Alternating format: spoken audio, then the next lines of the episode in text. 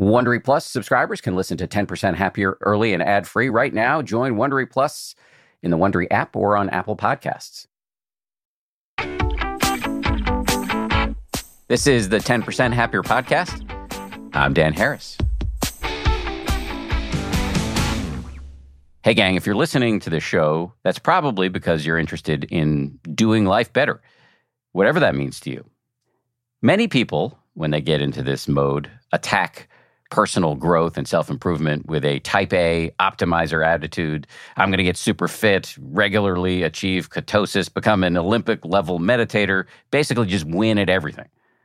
But the data pretty clearly show that if you want to be happy and healthy, the most important variable is not how chiseled your abs are or how many days you can keep up a meditation streak. Not that there's anything wrong with either of those goals, but instead, the most important variable is the quality of your relationships.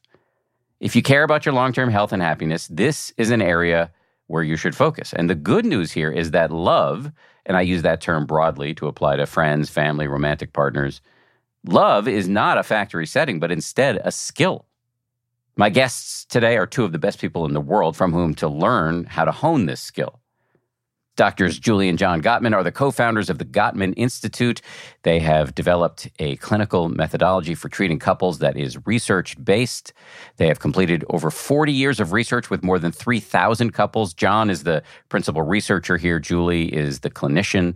In this conversation, we talked about how to talk to your partner in moments of conflict, what to do before you start trying to solve a problem together, why there's no such thing as constructive criticism the details of John's research findings, which have allowed him to predict with stunning accuracy whether a couple will get divorced, how the Gottmans themselves do it when it comes to operationalizing their own findings and advice, how and why betrayal or infidelity occurs, when a couple should consider separating, the role mindfulness can play in healthy relationships, and the role of humor, which is a double edged sword, as you will hear. We thought this would be the perfect episode to post on Valentine's Day, and we hope you enjoy it. Heads up, there are a few mentions, though, of sensitive topics, most notably domestic violence, which Julie discusses briefly toward the end of the interview. Okay, we'll get started with Julie and John Gottman right after this.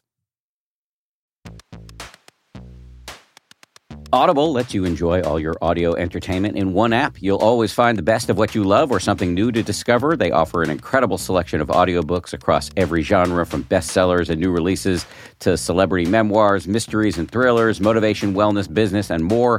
Audible is the destination for thrilling audio entertainment with highly anticipated new releases and next listen recommendations for every type of thriller listener. The selection over on Audible when it comes to true crime, mystery, and thriller is um, quite extensive. They've got John Grisham, tons of stuff by Stephen King, David Baldacci. My favorite that I've checked out recently in the crime fiction genre is called Age of Vice. It's by Deepti Kapoor. It came out uh, not long ago. Not only is it thrilling and uh, very, very plotty, but it's also written incredibly well. It's truly literature. Deepti Kapoor is a, a, force of nature as a writer. Age of Vice, it takes you into the uh, underworld in New Delhi in India. I absolutely love that one. As an Audible member, you can choose one title a month to keep from the entire catalog, including the latest bestsellers and new releases. New members can try Audible free for 30 days. Visit audible.com slash 10% or text 10% to 500 500. That's audible.com slash 10% or text 10% to 500 500 to try Audible free for 30 days. Audible.com slash 10%. The Taste the Mediterranean sales event is going on now through March 19th at Whole Foods Market. It's a store wide event packed with flavor. My family and I are regulars at Whole Foods Market. We've got one, I think, less than a mile and a half away from our house. This Taste the Mediterranean thing sounds pretty cool. Uh, they've got Mediterranean inspired flavors. You can save on Parmigiano Reggiano, charcuterie, and ground lamb. They've got delectable seafood choices. You can save on whole branzini and sustainable wild caught sockeye salmon, which is a regular feature at our dinners in this house. My son loves that salmon from Whole Foods. And I'd be remiss if I didn't point out all of the uh, 365 by Whole Foods Market products. Stock up on wallet happy Mediterranean essentials like feta cheese crumbles, whole wheat pita pockets, and more. I am constantly uh, consuming these 365 products, including the, the raw cashews, which I snack on all the time. We love the 365 sea salt and pepper. Uh, we love their sushi rice. You get the picture. Go check it out. Taste the Mediterranean now at Whole Foods Market. I want to share a recent discovery with you G-Defy shoes. That's G D E F Y shoes. G-Defy is a footwear company on a mission to relieve your knee, back, and foot pain. As many of you may know, because I've complained about it, I have dealt with knee and back pain uh, for many, many years. So I'm super excited to check out these G-Defy shoes. First thing to know is that every pair comes with two free custom orthotics to align your body perfectly. Then there's the patented VersaShock trampoline technology in the heel, which absorbs harmful shocks and provides positive, renewed energy, empowering you to tackle your day. The other thing to know is that G-Defy has integrated a strong structural system into their shoes that improves your posture and encourages you to walk using your calf and other major muscle groups. Don't just take my word for it. Read the countless customer reviews raving about the pain relief and amazing comfort people have experienced after wearing G-Defy shoes. Like I said, I'm excited to check them out myself.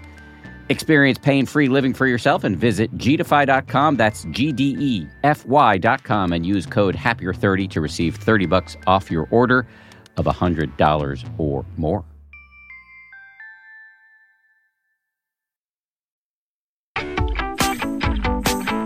Doctors Julie and John Gottman, welcome to the show. Thanks so much, Dan. Thank you, Dan. Julie, let me start with you. I'd love to hear a little bit of your collective origin story. How did you and John meet and get into this work? Great question. John and I met at a coffee house in Seattle. So I had just moved after getting my PhD to Seattle, and John had moved there also from University of Illinois. I'd moved from San Diego, where I was going to school, finished. And I walked in, I saw this super cute guy. He looked very sexy. He had on kind of dark glasses and a black leather hat and black leather coat. He was sitting and reading a book, of course, because that's what he does all the time. And I needed to get some coffee. I was driving to a party and he asked me if I'd like to join him for coffee. And I thought, I'd much rather sit with him and have coffee than go to this party of my mother's and stepfather's. So I sat with him, had coffee, and 45 minutes later, I think I was in love. He walked me uh, to my car afterwards, and I fell in love with his car, Dan. His car was outstanding. It was ancient. It was red with big white blotches on it. And he told me later it had been voted the ugliest car in the University of Washington faculty parking lot. Right. That was impressive. I thought that was very cool. She we called started, it Bondo. I called him Bondo because the car that is, not John, because it had been rusted out in Illinois in the snow. And he'd gotten some fellow to come to the door who offered to put Bondo on it, patch up the rust. The fellow did with big white blotches, but then John never painted the car. so it kind of looked like a red Dalmatian, if there can be such a thing. And it was beautiful. I loved his car. And five months later, he proposed.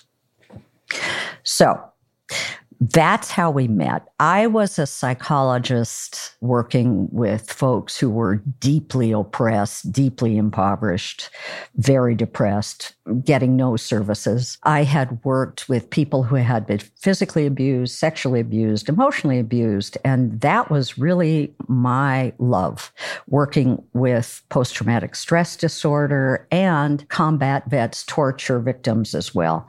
So I kept my private practice separate from John's work. He was doing only research at the University of Washington, but fabulous research. And I guess what about Eight years later. Eight years later, we were sitting in a canoe, Dan, out in the Pacific Ocean. And John had just published some of his incredible findings again. And I thought, God, why don't we do something to help people with all this great information? That was the beginning of our working together, mm-hmm. creating new theory about couples, new interventions, and the Gottman Institute eventually in 1996, I think. Mm-hmm. Add anything, love? No, that's it, really. It's a combination of a researcher who didn't have a clue how to help anybody and a clinician who had a great deal of sensitivity, especially for people who had other kinds of problems that made relationships very difficult. So the two of us together really hammered out this theory that we tested over the next 26 years and refined and as we discovered, you know, what needed to happen to make the theory better and better. I want to get into the theory and some of your research findings, John, but can you describe briefly how you got into this field of research. What was so interesting to you? Well, I think it was based on my complete incompetence in relationships. uh, most of this research was done before we met Julie, about 25 years before I met her. My best friend, Bob Levenson, who is a psychology professor at UC Berkeley, and I were assistant professors at Indiana University when we met. And our relationships with women were not going very well. We both went from one disaster to another. And so we had no hypotheses at all. We were kind of clueless. And we decided, let's do research on this. And we love working together. And so we just brought couples into this laboratory that combined Bob's expertise in looking at physiology with my interest in looking at interaction in relationships. And I was the one coding the emotions and the tapes, and Bob was synchronizing the video time code to psychophysiological measures we were getting. So we just thought, let's just start completely afresh. And, you know, we were among the two or three laboratories in the 1970s that were doing observational research on what makes the difference between couples who are happy and stable and couples who are really miserable in their relationships or you know eventually going to break up and divorce. And so bob and i teamed up as two clueless guys with no hypotheses and just collected data. And we were quite stunned that we were able to predict with such high accuracy over 90% accuracy how a relationship would change over a three year period and we just did that same study over and over and over again with gay and lesbian couples, with couples across the life course. And I was trained as a child psychologist. So I was really interested in how do relationships affect babies and children? How do children affect relationships? So that was an interest of mine. And Bob became very interested in old age and uh, various forms of dementia and looking at relationship components to study emotion during frontotemporal dementia and Alzheimer's dementia. So we sort of went different ways eventually, but Bob was able to do a 20 year study of a group of couples who were in their 40s or in their 60s. And I started the research with him, but Bob's tenacity allowed us to study those same group of couples for 20 years bringing them back into the laboratory six different times over that period. And so I would say, you know, Bob and I were quite surprised that what we measured actually made a difference in relationships. When you say you can predict with 90% accuracy whether a couple's going to stay together, what are the variables that allow you to make that prediction? Great question. Our best prediction was in the area of conflict. So when couples are disagreeing with one another, and we interviewed couples about their worst conflicts, and we try to have them resolve their worst conflict in the next 15 minutes, just because we thought it'd be interesting. and it turns out that couples who were sort of the disasters of relationship, who would stay in unhappy relationships or break up, talk to one another in a particular way. They would start with criticism, blaming their partner's personality for the relationship trouble. They would escalate to contempt, sort of insulting their partner's personality and character and blaming their partner for all the troubles. They would sometimes, you know, get defensive when their partner mentioned something that they wanted changed or they would stonewall, they would actually withdraw from the interaction. And we wound up calling those the four horsemen of the apocalypse because those four things predicted relationship demise. Whereas the masters of relationship were not as defensive, took responsibility for even a part of the problem, were gentler in the way they brought up the issue, had a better sense of humor, especially gay and lesbian couples had a better sense of humor. And they were less likely to withdraw emotionally from the interaction. They just stayed in there and kept working. And the physiology itself predicted. So the couples whose relationships wound up getting worse and worse over time, when they talked about a problem, had much higher heart rate, faster blood velocity, higher blood pressure. They sweated more and jiggled around more in their chairs. They were more in fight or flight when they were talking about a problem, whereas the masters of relationships wound up being able to self soothe and stay calm. So, looking at those things, in addition to just simply the ratio of positive to negative interaction, we found the masters had a ratio averaging five to one, five times as much positive as negative during interaction conflict. during conflict. And the disasters, that ratio of positive to negative averaged 0.8, so a little bit more negativity than positivity. And just that set of variables allowed us to predict within 15 minutes the future of a relationship with almost 90% accuracy. So, Julie, John's the quant jock, the nerd, the numbers dude. You're a little bit more the way I'm wired, which is a, a more qualitative, skills based, as I understand it. As I listen to John talk, I, I sort of flash back to my moments of conflict in my marriage and previous partners and, and even friendships and business partnerships. And I think that I am I have tendencies toward disaster. And I'm wondering can one train oneself toward mastery? Absolutely. Absolutely. First of all, it's not all skill based. We do a lot of kind of emotional searching also, helping people to connect with their own hearts, their own spirituality to some degree, their own existential sense of purpose, life purpose. But to your question, Dan, absolutely, people can really change dramatically. So if you're teaching yourself how to do this, what one has to do is basically learn a different way to speak and a different way to listen. So when one is speaking to their partner, particularly regarding conflict, the big mistake that people make is they'll describe their partner rather than themselves. They'll point out the personality flaw, the cracks in their partner's perfection when they're trying to bring up some kind of issue. That doesn't work because it will sabotage you getting listened to. The partner will become defensive and feel attacked. So they're not going to hear what you have to say. Instead, what we need to do is describe ourselves. This is the formula for it. Here is what I feel about what's the situation, not what about the personality of the partner, but what's the situation that's eliciting feelings in you? And what is your positive need? Positive need means what is it that your partner can do to shine for you? What do you really want them to do as opposed to what you resent they're doing or you don't like? That's the formula. I feel about what and I need.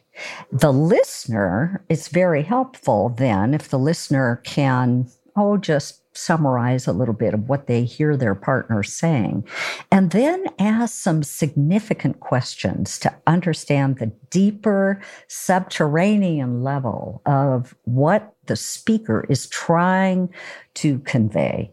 Questions like, are there some values or ethics or kind of guidelines that you're following, some beliefs that are important to you in this position you have? How about your childhood? Is there some background history that's a part of your position on this issue? We have a, a, beautiful intervention. We love it. It's called the Dreams Within Conflict. It's where the listener asks those kinds of questions, six in all. Um, a couple of others are what would be your ideal dream here? And is there an underlying purpose or goal you have in your position on this issue? The listener doesn't bring up their own position on the issue until they've really understood the speaker's point of view. Then the roles reverse then the listener can now become the speaker, bring up their own position on the issue. And the first partner now will summarize a little bit of what that partner is saying and then ask those same questions. What's absolutely pivotal, Dan, is that people have a deep understanding first before they move into compromise and resolution.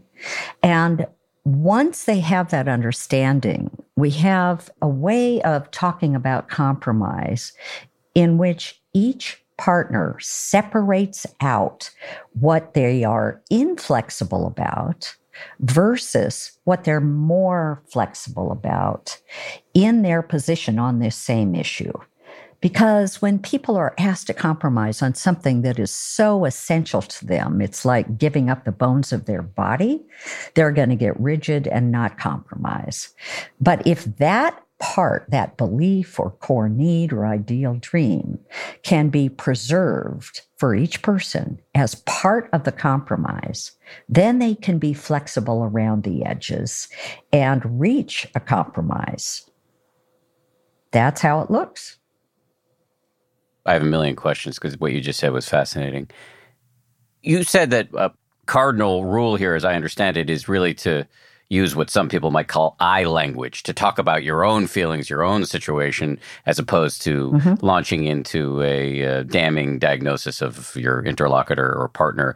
But is it never appropriate to kindly describe a problematic or challenging behavioral trend or pattern of thought in your partner? Uh, it's not going to work. There's no such thing as constructive criticism. Hmm. That's what we've found out. So let's see. Let me give you an example. If I were to say, John, I love you deeply. You're absolutely wonderful, but you always leave the kitchen a mess okay, he's going to feel defensive. He's going to re- respond by saying, I don't always leave it a mess. I cleaned it up like six months ago. That's good enough, right? So, always and never are criticisms. He's not going to be able to hear that.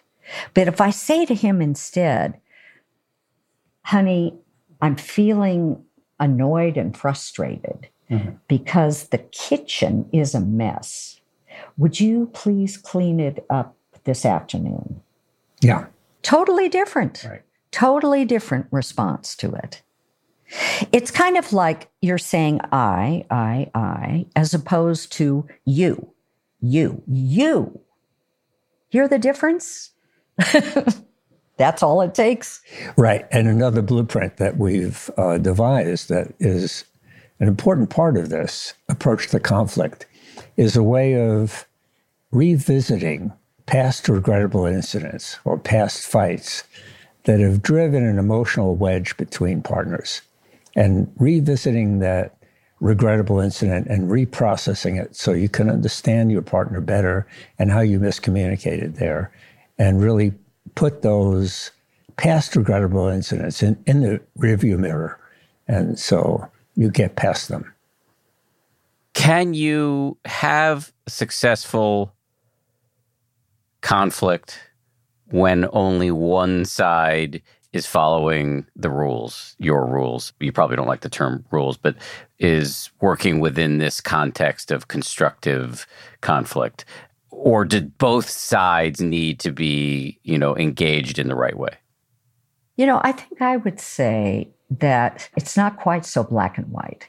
So typically, what we see is if one person is really following this blueprint, let's call it, for how to bring up a problem, how to explore a problem, how to work on compromise, there may be a few partners out there that don't hear the changes and thus don't change themselves. But what I've seen, at least, is that oftentimes the other person will soften. They'll back down a little bit. They won't be quite as obstreperous. They won't be as dominant or belligerent because they're not pushing against something. It's like trying to push against a cloud. There's a big difference between pushing against a cloud and pushing against a raging bull that's charging at you right? So it no longer is very functional for that partner to just keep pushing away at you or socking you. They're not going to do it typically as aggressively as you would think. And so one person changing the system can actually have, I think, a moderating effect on the entire system between partners. Coming up, Julie lays out the Gottman's comprehensive theory of healthy relationships, and I ask both John and Julie how good they are at following their own advice. That's right after this. I always love it when uh, the people behind a product that my family already uses tell us that they want to be sponsors of this show. Today, it's Tidy Cats. As you may know, we have uh, an unreasonable amount of cats, four of them so we use a lot of kitty litter, and Tidy Cats is great. Uh, they have a product called Tidy Care Alert, which uses color changing crystals to detect potential concerns and help you put your mind at ease. Let Tidy Care Alert help keep an eye on your cat's health.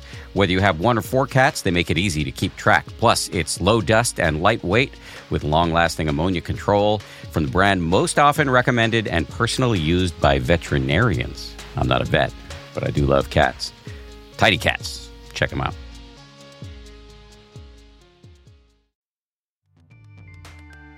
Dell Tech Fest starts now. To thank you for 40 unforgettable years, Dell Technologies is celebrating with anniversary savings on their most popular tech. For a limited time only, save on select next gen PCs like the XPS 13 Plus, where you can make the everyday easier with Windows 11. Plus, curate your dream setup with great deals on select monitors, mice, and more must have electronics and accessories. When you shop online at Dell.com slash deals, you'll have access to leading-edge technology and free shipping on everything. Again, that's Dell.com slash deals.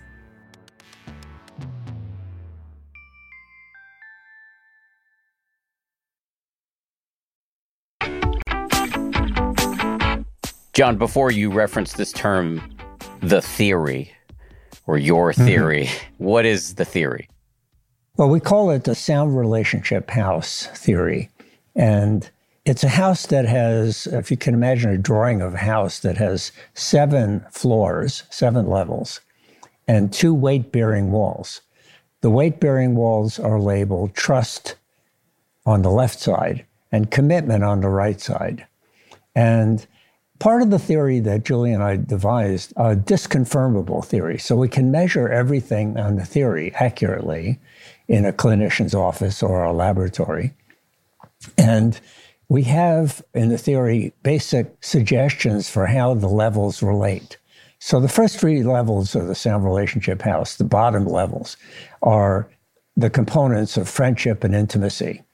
And they're called love maps, build love maps, build fondness and admiration, that sort of respect and affection system, and turn toward your partner's attempts to connect with you emotionally, your partner's bids for connection. And those three form the basis of connection and intimacy in the relationship. Our theory says that if you're if those are working well, then your overall perspective on the relationship tends to be much more positive.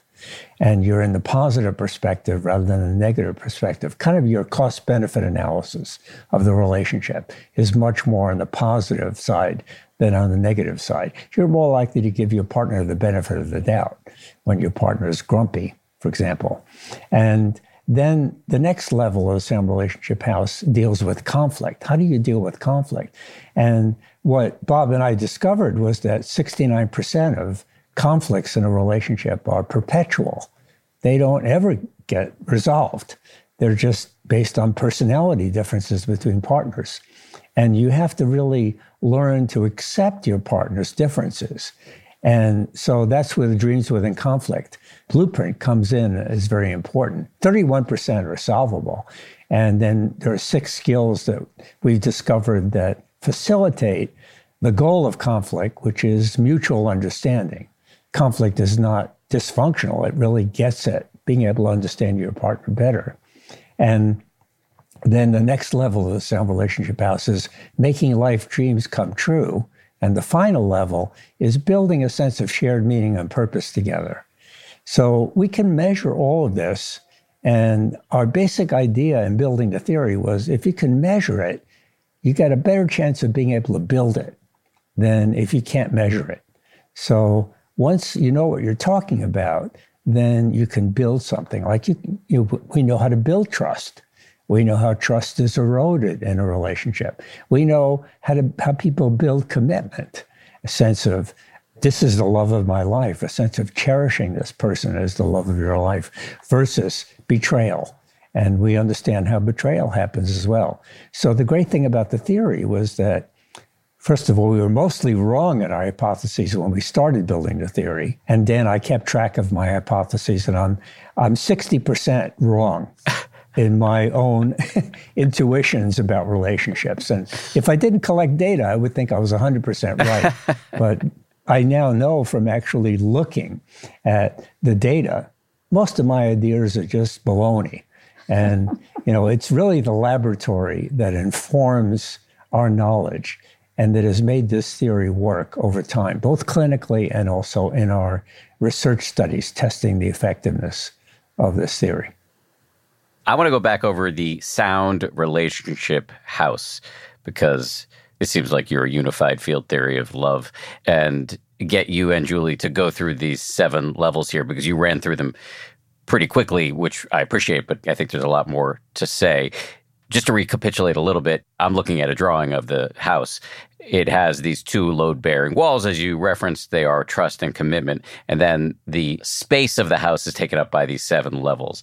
The lowest of which, or the first of which, is build love maps. Julie, what does that mean? So, yeah, let me describe each level for you, Dan, and for our audience. Build love maps refers to how well do you know your partner's internal world? How well do you know feelings, needs, beliefs, values, childhood history, most embarrassing moment in childhood, favorite novel, favorite movie, favorite tree, the way that we do that is to ask our partner questions. You might remember that when you first dated, you asked your partner things like, you know, what brought you to St. Louis? What do you like about being here? Where did you grow up? We ask those questions in the beginning. But then if we commit to one another, start living together and or have children, all of a sudden life is taken up with an endless to-do list and we forget to ask each other those kinds of questions.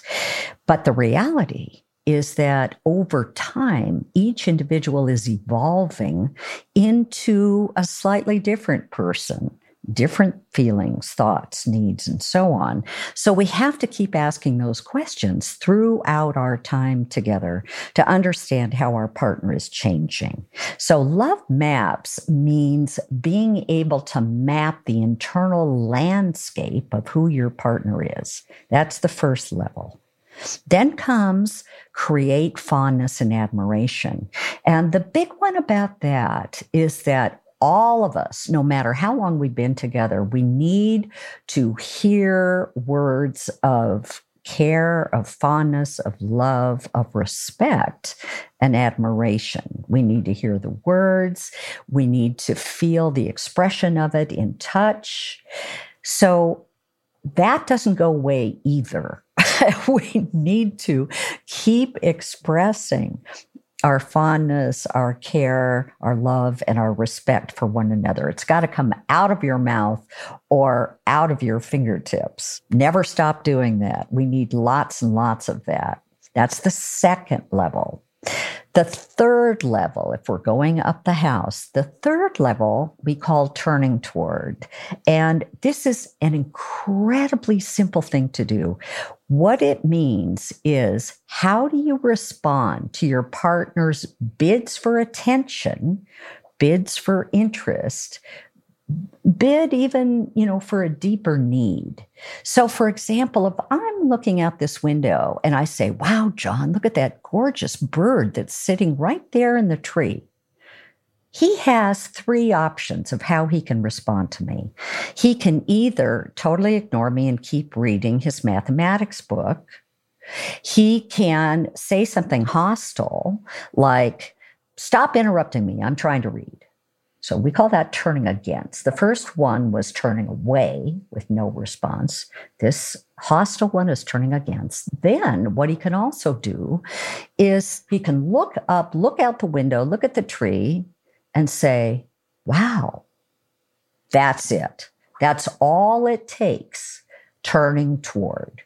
Just a response. It's a little positive response to your partner's bid for connection. We call that turning toward. Now, your partner may want to express deeper needs like, honey, would you, you know, please do the dishes tonight? I'm exhausted. Or would you please drive us to the beach because I'm scared of driving at night? We can ask for things like that. We can ask for, would you please clean up the kitchen. How does our partner respond to those needs? We found in successful couples, they responded to each other's bids for connection 85% of the time, right? 86. 86. I always get that wrong. Gosh dang it. All right. And the folks who did not do so well in the future, who were more the disasters, they responded 33% of the time. So, big difference between 86 and 33. But it takes such a little thing like wow or huh. That's all it takes. That's a positive response. So that's turning toward the third level. The next level we call either the positive or the negative perspective. Now, that one really is not one you work on directly. It's related to what comes above it, which is more conflict related, or below it, these three levels I just described, which are part of friendship. If you're in the positive perspective, you give your partner the benefit of the doubt. Let's say that I come downstairs, I had a bad night, and I feel really grouchy, and I snap at John. Well, if he's in the negative perspective, he'll get defensive, he'll get angry. If he's in the positive perspective, he'll say to himself, huh, bet she didn't sleep very well last night. I think I'll just give her a wide berth. And he'll say, Can I make your coffee for you this morning? Perfect. That's the positive perspective. He's giving me the benefit of the doubt. He's not thinking I'm just a mean, rotten person. He's thinking something must have gone wrong. Therefore, I'm not doing so well today. That's giving me the benefit of the doubt. So that's the positive perspective. When you're in the negative perspective, the opposite, your partner can look at you with a big smile and say, God, you look gorgeous today. You'll hear it as criticism. Well, you didn't say that to me yesterday. Why didn't you say it yesterday? You know, I mean, it's just, you can't win when you're in the negative perspective. All right. So that's that fourth level. Now, the fifth level we've already been describing, and that's manage conflict. So create good conflict management. So that was part of how do you bring up an issue? How do you deepen your understanding of the issue? How do you build compromise? Also, how do you process past regrettable incidents? You know, those terrible big fights you had in the past that created emotional wounds. How do you get past those? And we have a five step process that's just beautiful. I've never seen it fail, actually, to really create healing around those past regrettable incidents and do some healing of that emotional scar that got left. Also, in this conflict management, we also really teach how to take a break when your physiology goes through the roof. When your heart rate is above 100 beats a minute, you flip your lid, as our dear friend and colleague Dan Siegel would say, and you cannot access the part of your brain that can problem solve, that can listen well, interpret accurately, creatively problem solve. Instead, you simply feel attacked and you go into fight or flight. That's what happens when you could be sitting there as calmly as John and I are, but your heart rates are above 100 beats a minute, or if you're athletic, above about 80 beats a minute. Then you're a mess. You're in fight or flight. So you need a break ritual, a way to take a break and back away until you can self soothe by telling your partner when you'll come back to talk before you take the break, then self soothing without thinking about the fight. If you think about the fight, you'll stay flooded. That's not going to help you. So you have to do something distracting and calming, like reading a magazine, reading a book, listening to music, going for a run, doing meditation. Doing some mindful meditation is wonderful for this particular problem of people getting flooded. So that when you come back, you're in a much more composed state, calm and gentle, where you can really hear your partner better and speak in a kinder way to your partner about the issue you were discussing. That's all part of that fifth level of conflict management. Then the sixth level is honor each other's dreams. Mm, I love that one.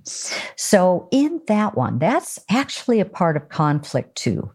Because oftentimes, when we are really ensconced in our position on an issue that we just can't give it up, there's usually an underlying dream in there, something that's really important to you, like getting to have time alone or being able to connect with friends more than you actually have, you know, whatever it is, it's some core need or core dream. And when you work on conflict and work on compromise, it's super important to understand each other's underlying dreams and then try to build a compromise that honors each other's underlying dreams. That's a very important piece of the work that we've really given to folks. Finally, the upper level, the seventh level, we call creating shared meaning. And here's where this comes from. There's a big myth out there that you've got to have exactly the same interests, the same mission, the same goals, the same purpose. It's not true. That's not what we mean by creating shared meaning. What you have to do is be able to talk about those and describe those with one another and have a partner who's curious about what gives your life meaning and purpose and a partner who wants to share what gives their life meaning and purpose, even if it's confused, they're feeling lost. Where are they traveling internally? Every person is a philosopher. Every person is on a life journey. We humans are meaning makers, right? And so talking about this upper level of the sound relationship house, what gives our life meaning and purpose, is some of the strongest glue that bonds two people together. That's it. The seven levels of the sound relationship house. Well done. I'm curious, you certainly don't have to answer this if you don't want to, but how well do you feel that you each do in in keeping up these seven levels yourselves after all these years of studying and teaching? We're much better than we were at the beginning. you know, I, I have to say this, Dan. We are absolutely not gurus. We do not belong on a pedestal. You know who does? All the couples that came into our research lab. They were the teachers. They were the ones who taught us what successful couples do. So, you know, we're all in the same soup. So sometimes we do it well, and sometimes we don't. And then we have to process, we have to talk to one another, and just bring up our hurt feelings, our resentments, or bring up an issue that hasn't been resolved. Try to do our best with it. Julie and I process a regrettable incident in every one of our workshops, a real one that we've had. And we've been doing this for 26 years. We're never at a loss for a regrettable incident to talk about to the audience. So true. To say, hey guys, we're just like you. We struggle. And that's what relationships are about. You know, it's about doing that work so you can really keep understanding each other over time. True enough. The more I hear you talk about your own fallibility, the more I believe you. Glad to hear it. We'll talk more about it if you like. That's not a bid for unnecessary self disclosure. I don't want to make let us te- Let me tell you about what he did last week. Uh, it drove me nuts. Unbelievable. Coming up, the Gottmans explain how and why betrayal or infidelity occurs in relationships and how to avoid it. They also talk about the double edged sword of humor, something I've wrestled with. And they share some stunning data about the stakes of getting your relationships right. That's after this break. The show is sponsored by BetterHelp. What is the first thing you would do if you had an extra hour in your day? Many of us spend our lives wishing we had more time. Therapy can help you figure out what matters to you so you can do more of it. This is something I've spoken about at length for many years with, with my therapist, as somebody with a pronounced tendency toward overscheduling uh, working on figuring out what I care most about, what matters most to me, has been very useful when it comes to setting priorities. If you are thinking of starting therapy, give BetterHelp a try. It's entirely online, designed to be convenient, flexible, and suited to your schedule. Learn to make time for what makes you happy with BetterHelp. Visit betterhelp.com slash happier today to get 10% off your first month.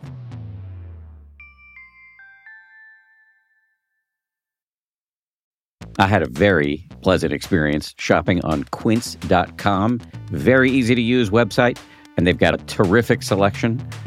I bought myself a cashmere sweater and a sweatshirt.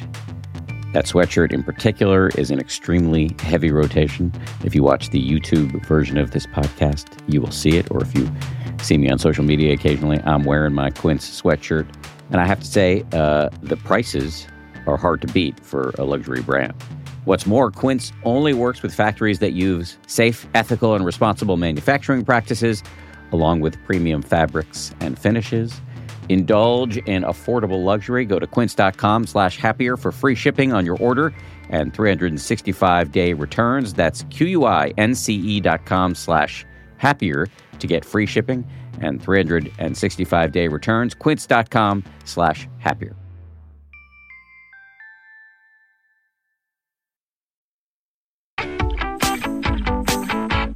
I've been taking some notes here because each, as I listen to you speak, you say things that I want to circle back to. So I want I want to circle back to a few things that you've little nuggets you've dropped along the way that I think might be worthy of further explication. John, at one point many minutes ago, you said something about in your research you you came to understand how and why betrayal happens. Right. Can you talk about that? Sure. And this knowledge is built on the lifelong work of a woman named Caryl Rusbult. And Caryl really taught us about commitment. And what she wound up unveiling is that there's a choice point in a relationship that happens quite often when things aren't going well between two people in a relationship. There's a choice point where you can either say, you know, I'm really going to talk to my partner about this because I'm disappointed or I'm angry or my feelings are hurt. I'm going to talk to my partner about this issue. Or you can decide to talk about your partner to another person and complain to another person about, you know, what you're suffering. And that choice point turns out to be very critical. If you give voice to your complaints, you're really showing that you've invested everything.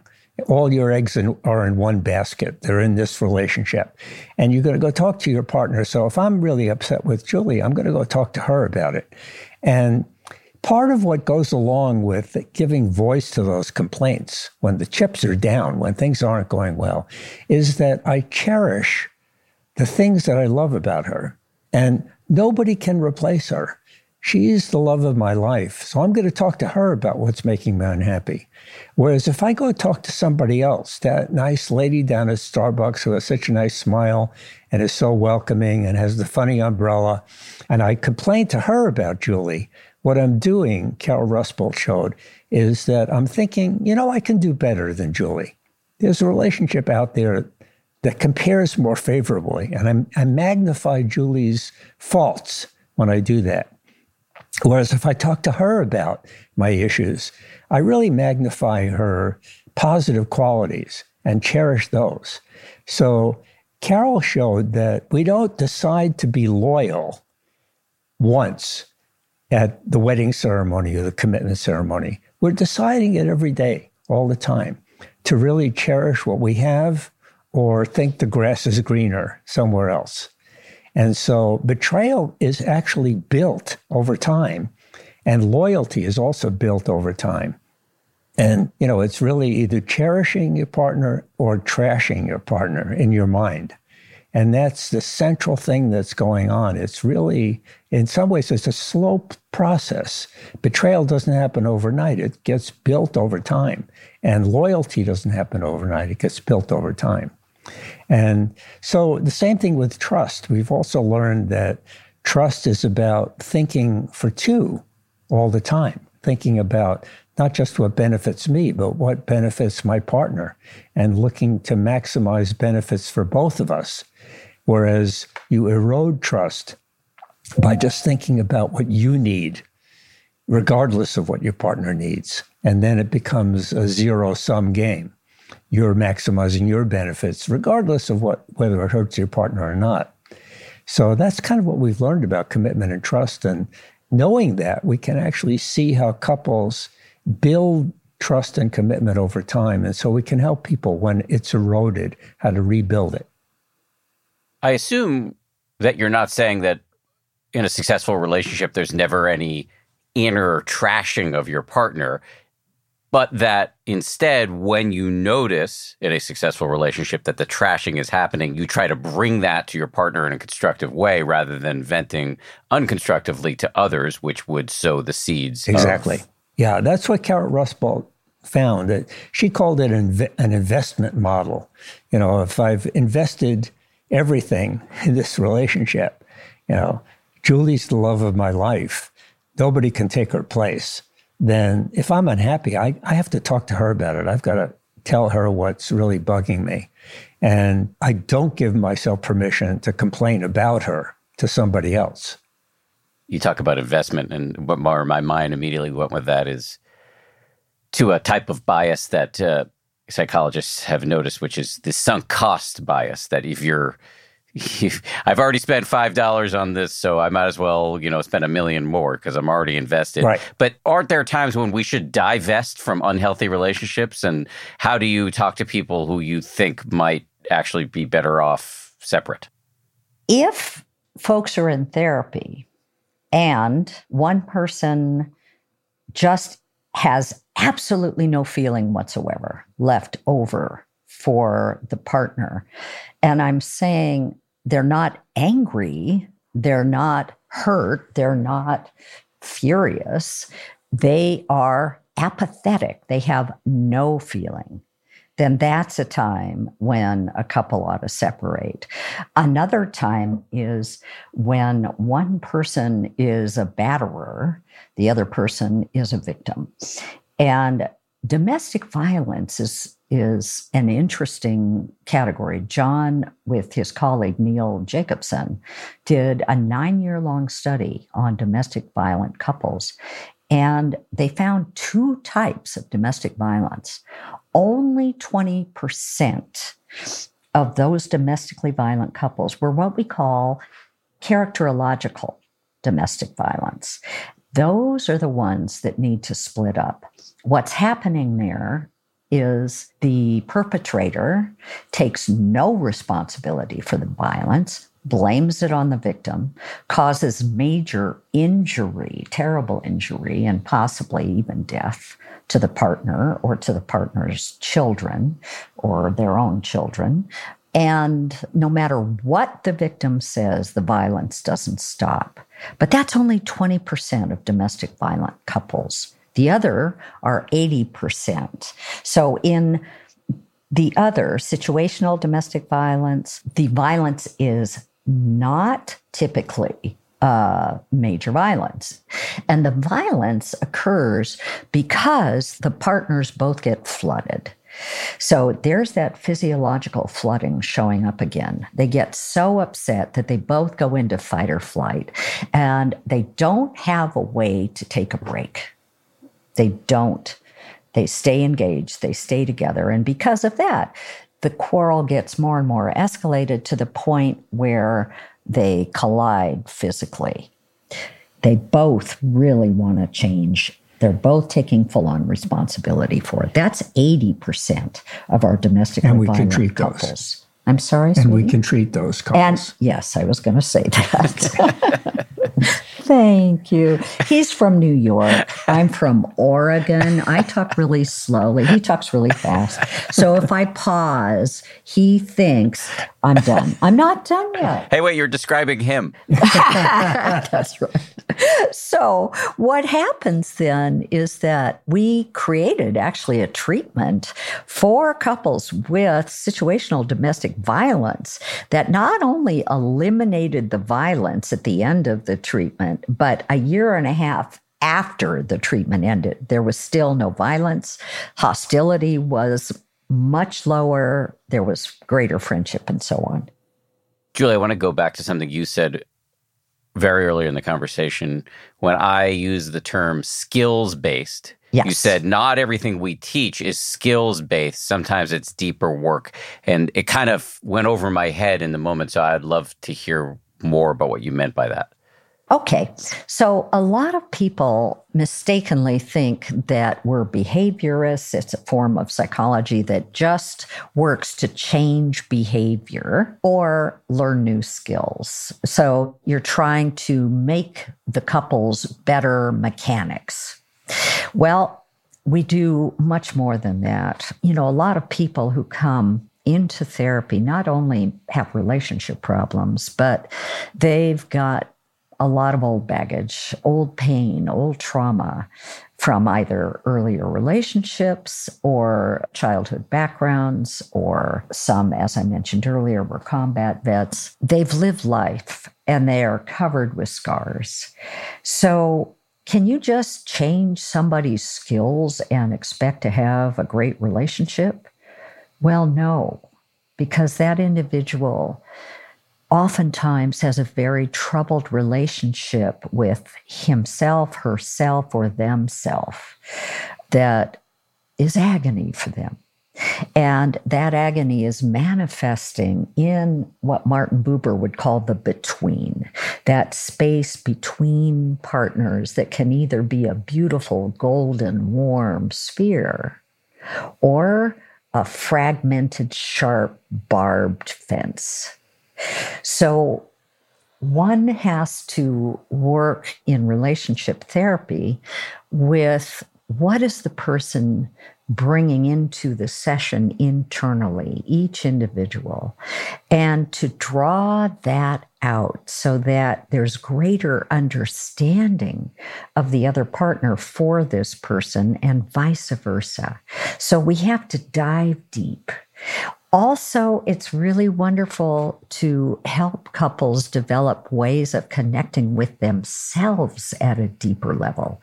So, mindfulness is one of the ways to do that, meditation, different ways of calming and connecting with the most internal, deepest parts of themselves, so that when they go to connect with their partner and speak to their partner, they're not just speaking superficially using the right, proper language.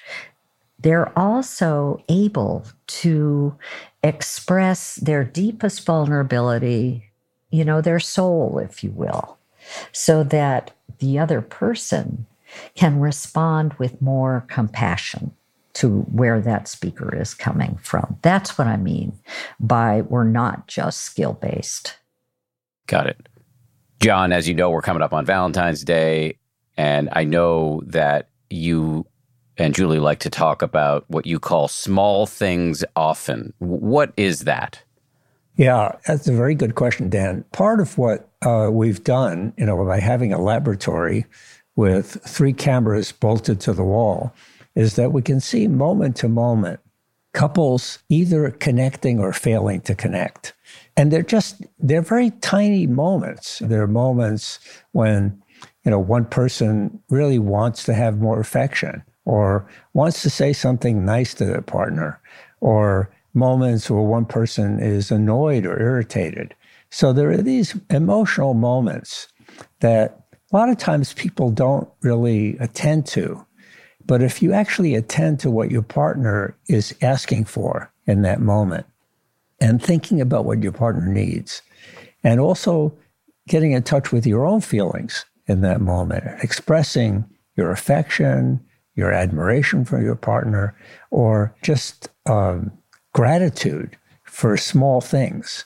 That habit of mind of noticing what your partner is doing right and expressing gratefulness is very powerful. And Julie and I are always saying things like, thanks for making me the coffee, or thanks for making the bed, or boy, you look really hot this morning. I'm having all these lewd thoughts about you, you know, and, or I enjoyed the conversation at dinner, or, you know, baby, I really need an adventure with you. You know, I want to just leave this rainy climate you know, let's go somewhere sunny, maybe the summer. Let's take a vacation to Arizona or someplace that's sunny.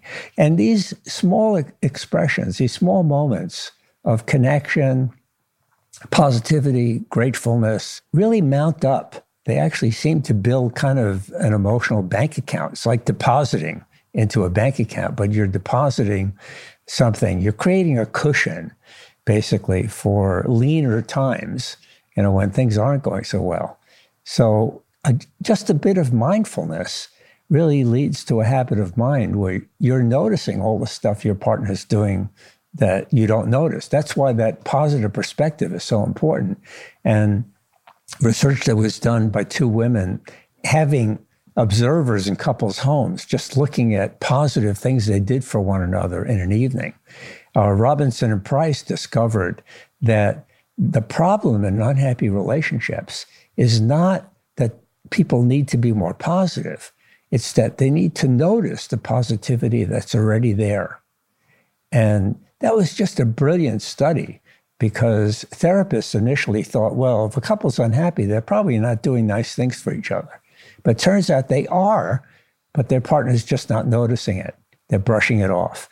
So the small things often is about not only doing small things, but noticing what your partner is doing that is a contribution in your life. And it's it becomes a habit of mind. Small steps toward one another often really builds this emotional bank account. Julie, I've tried to be good here about not asking too many selfish questions as the host, but I do want to ask one, which is uh, an area where I have struggled. I think it's both a sort of a strength and a weakness. And I suspect this is not rare is humor. So I can use humor in a way in my marriage, but in lots of my relationships to put people at ease and often to make fun of myself a little bit. But it can also be a little sharp or it can be dissociative. In, in other words, I'm trying to avoid what somebody's trying to point at. And so I wonder if you could talk a little bit about this double edged sword of humor. Mm, God, what a great question, Dan.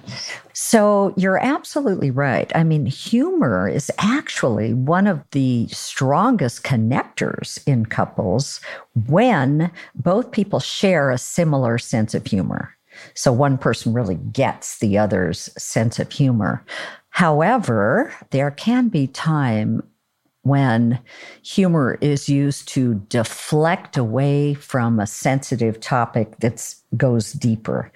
And typically, that topic is something that is anxiety provoking or painful for the individual who's using the humor to brush it off to minimize it, to not feel it. That's that dissociation. Don't want to feel it. The other person then may feel literally brushed off or minimized or distanced, kind of pushed away. And so it's a way of disconnecting from the other person. And the way the partner can respond to that is simply saying, you know what, this is serious for me. Can we not use humor right now? Now, notice the use of we. Can we not use humor? By saying it that way, the partner is not finger pointing at you and blaming you for doing something bad. They're just saying, let's get humor out of the picture, okay? Because this is a deep topic when your tendency is to use humor, if you can be mindful of that as a distancer and say, God, I really want to tell a joke right now. I think I must be anxious in talking about this. And translate the urge to crack a joke into what emotion is beneath this urge to crack a joke that is, you know, what you're needing to say instead. The other thing that I wanted to say about humor in relationships, uh, how it's a two edged sword, it can be a great connector, but also probably the trickiest, sharp edge of humor is sarcasm. And when you use sarcasm at the minimizing of your partner, at the kind of attack of your partner. We call that contempt. It's actually a way of really putting down your partner from a position of superiority and using your sarcastic humor or mockery as a way of putting down your partner. Contempt is one of our four horsemen of the apocalypse, one of the big predictors. In fact, it's one of the biggest predictors of relationship demise over time. And not only does uh, contempt predict relationship demise, it's like sulfuric acid also for the immune system of the listener. The number of times the listener hears sarcastic contempt in let's say, a 15 minute conversation correlates directly with how many infectious illnesses that listener is going to have in the coming year. So it's one really has to watch yourself, you know, if that humor becomes sharp edged. Oh, I think Julie's absolutely right. But let me say something in defense of humor. I so, did. shared humor uh, is very interesting because it really lowers physiological arousal and you know very powerfully.